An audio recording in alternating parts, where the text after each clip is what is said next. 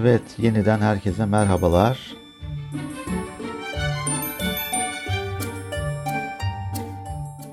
Kanser tedavisinde kullandığımız yöntemlerin ikincisi olan kemoterapi bölümüne hoş geldiniz. Bu bölümde kemoterapi nedir, ne değildir, hangi amaçlarla kullanıyoruz, diğer kanser tedavi yöntemlerinden farkı nelerdir, artılarıyla eksileriyle halk arasında bilinen ve bilinmeyen yönleriyle kemoterapi konusunu işleyeceğiz. Hadi o zaman hemen başlayalım.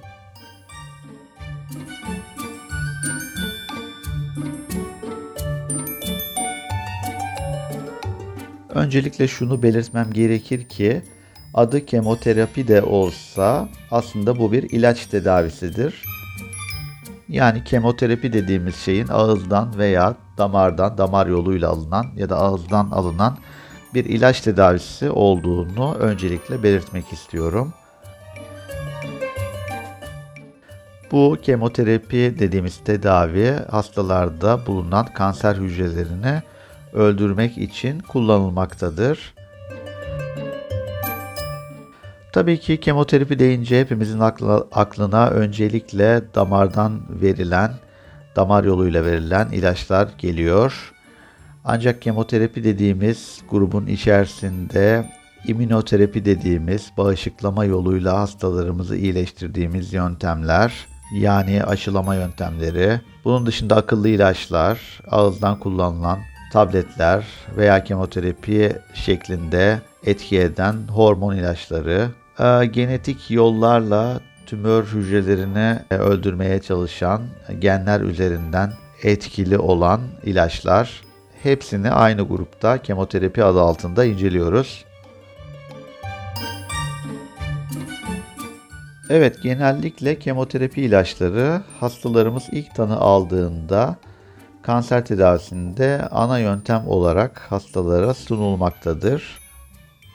Ancak biliyoruz ki kemoterapi tek başına kullanıldığı gibi diğer kanser tedavi yöntemleriyle beraber de kullanılabilmektedir. Örnek veriyorum bir rektum kanserinde veya bir akciğer kanserinde ışın tedavisiyle birlikte kullanılabilmektedir veya ameliyat ile birlikte kullanılabilmektedir. Işın tedavisi öncesi veya sonrası, ameliyat tedavisi öncesi veya sonrası kullanılabilmektedir. Bazen tek başına kullanılabildiği gibi bazen diğer yöntemlerle birlikte kombine olarak da kullanılabilmektedir. Peki en çok sorulan sorulardan biri kanser olduk ve diyelim ki kanserli doku cerrahi olarak alındı. Bunun üzerine biz neden kemoterapi alıyoruz? Yani kanserli doku vücudumuzdan ameliyatla uzaklaştırıldıysa o zaman neden kemoterapi de almamız gerekiyor? Bu sorunun cevabına bir bakalım. Her zaman söylediğimiz gibi kanser sistemik bir hastalıktır. Yani bedenimizin tamamını ilgilendiren bir hastalıktır. Belli bir bölgede kanser görülse de örnek veriyorum bir böbrekte, bir akciğerde, bir midede, bir karaciğer dokusunda kanser görünse bile o kanser sadece o bölgenin hastalığı değildir. O bölgeden ayrılan hücreler kan yoluyla veya lenfatik yolla başka organlara hareket etmek üzere kan dolaşımımıza veya lenf dolaşımımıza çıkmış olabilir. Dolayısıyla her ne kadar erken evrede kanseri yakalamış bile olsak her zaman acaba bir kanser hücresi kan dolaşımında veya lenf dolaşımında seyahat halinde hareket etmekte midir? Bunu her zaman kafamızın bir köşesinde bir soru olarak bulunduruyoruz. İşte hem erken evre kanserlerde hem de orta veya ileri dönem hastalarda vücut içerisinde kan dolaşımında bulunan, lenf dolaşımında bulunan hücrelerin öldürülmesi için kemoterapi tedavisi uygulanmaktadır. Peki kemoterapi sadece kan veya lenf dolaşımındaki hücreleri öldürmek için mi kullanılıyor? Tabii ki hayır kanser dokusunun ilk ortaya çıktığı, ilk orijin aldığı ana dokuyu öldürmek için yani kanserin kaynaklandığı ilk bölgedeki kanserli dokuları öldürmek için veya vücudun başka bir alanına sıçrama varsa işte bu vücudun diğer alanlarındaki sıçrama odaklarının yok edilmesi için de yine kemoterapi kullanılmaktadır. Peki cerrahi olduktan sonra ve kanserli doku cerrahi olarak uzaklaştırıldıktan sonra neden kemoterapi kullanıyoruz? Çünkü biliyoruz ki kanser hücreleri gözle görülemeyecek kadar küçük mikron boyutunda hücreler.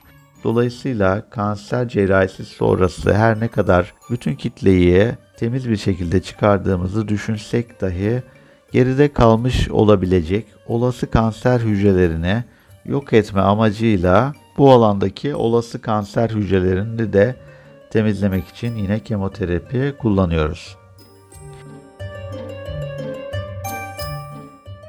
Peki sadece kanserli dokuları öldürmek için mi kemoterapi kullanıyoruz? Tabii ki hayır. Bazen kanserin yol açtığı semptomları ve kişideki bir takım bulguları azaltmak için de yine kemoterapi kullanılabilir. Örneğin omuriliğimize çok yakın bir tümörün omuriliğimize baskı oluşturmasını ya da yemek borumuza çok yakın bir tümörün yemek boru, borumuza baskı oluşturmasını gidermek için bazen kemiklerimizde olan tümörlerin kemik ağrılarını azaltmak için veya nefes borumuzun çok yakınında olan bir tümörün nefes borumuza intikal etmesini ve baskı oluşturmasını önlemek için de yani vücuttaki oluşturduğu bazı semptomları ve bulguları azaltmak için de yine kemoterapi kullanılabilmektedir. Kemoterapinin nadir de olsa kanser dışı alanlarda da kullanıldığını biliyoruz. Örnek ver, vermek gerekirse kemik iliği nakli olacak kişilerde veya romatoid artrit gibi aşırı e, immünolojik reaksiyon gösterilen bir takım romatizmal hastalıklarda yine kanser tedavisinde kullandığımız ilaçlar kullanılabiliyor. Peki bu tedaviyi nerede kullanabiliyoruz? Genellikle evde tablet şeklinde ağızdan alınan ilaçlar kullanılabildiği gibi hastanelerde kemoterapi ünitelerinde yatarak veya günübirlik olarak damardan uygulanabilmektedir. Bu tedavilerin alınma sıklığı haftalık olarak haftadan haftaya veya iki haftada bir veya üç haftada bir olacak şekilde o kanserde mevcut bulunan protokole göre veya özel durumlarda doktorun hastanın genel durumuna göre ayarladığı protokole göre yapılmaktadır. Bu kemoterapi ilaçlarının tabii ki riskleri bir takım avantaj ve dezavantajları bulunmaktadır. Ancak hastanın o andaki hastalığının ciddiyetine göre yarar zarar oranı hesaplanarak genellikle kemoterapiye başlanması buna göre karar verilmektedir. Kemoterapinin yakın dönem, kısa dönem olası komplikasyonları, riskleri, bulantı kusma, ishal, saç dökülmesi, halsizlik, ateş, ağrı, kabızlık, kanama vesaire gibi semptomlar olarak karşımıza çıkmaktadır. Bunlara yakın dönem, kısa dönem yan etkiler olarak da görebiliriz. Tabii ki çok uzun süre kullanıldığında kemoterapinin uzun dönem yan etkileri de mevcuttur. Bunlar kısırlık olabilir, akciğer hasarı olabilir. Kullanılan kemoterapiye bağlı akciğerlerde bir takım hasarlar kalabilir. Böbrek fonksiyonlarında bozulma olabilir.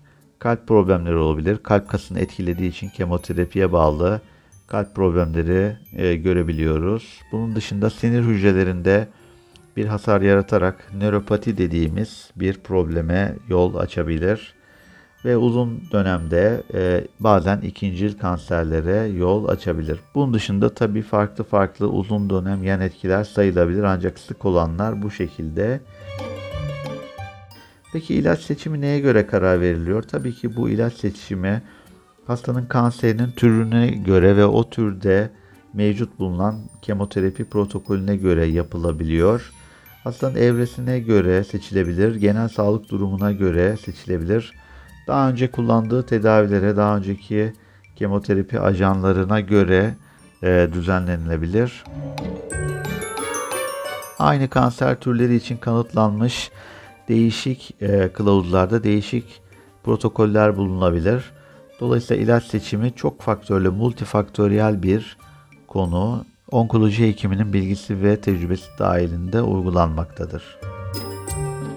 Peki kemoterapi uyguladıktan sonra kemoterapinin başarısını nereden anlıyoruz? Tabii ki birinci olarak hastanın kliniğinde düzelme, kişinin klinik olarak takibi sonucunda doktorun kanaati, semptomların gerilemesi, bir takım bulguların kaybolması bize kemoterapinin faydalarını görmemiz için çok önemli bilgiler veriyor. Bunun dışında tümör markerlarına bakarak yani kişinin kanserle ilgili olan bir takım kan tahlillerine bakarak buradaki düzelmelerden kişinin iyileştiğini veya hastalığın gerilediğini veya hastanın ilerlediğini anlayabiliyoruz.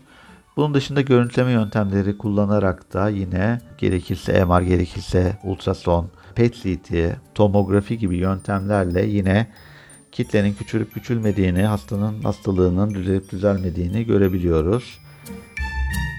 Tabii ki bu etkileri görmek için bir süre beklememiz gerekiyor. Dolayısıyla bu tedaviyi de yine bir önceki radyoterapi e, bölümünde söylediğim gibi bekle gör tedavileri arasında sınıflandırıyorum.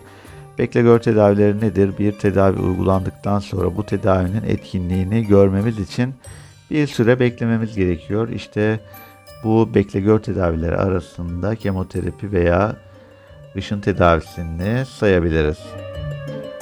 Evet kemoterapi ile ilgili konuları kabaca özetlemiş olduk. Bir sonraki bölümde onkolojide cerrahi tedaviyi konuşacağız.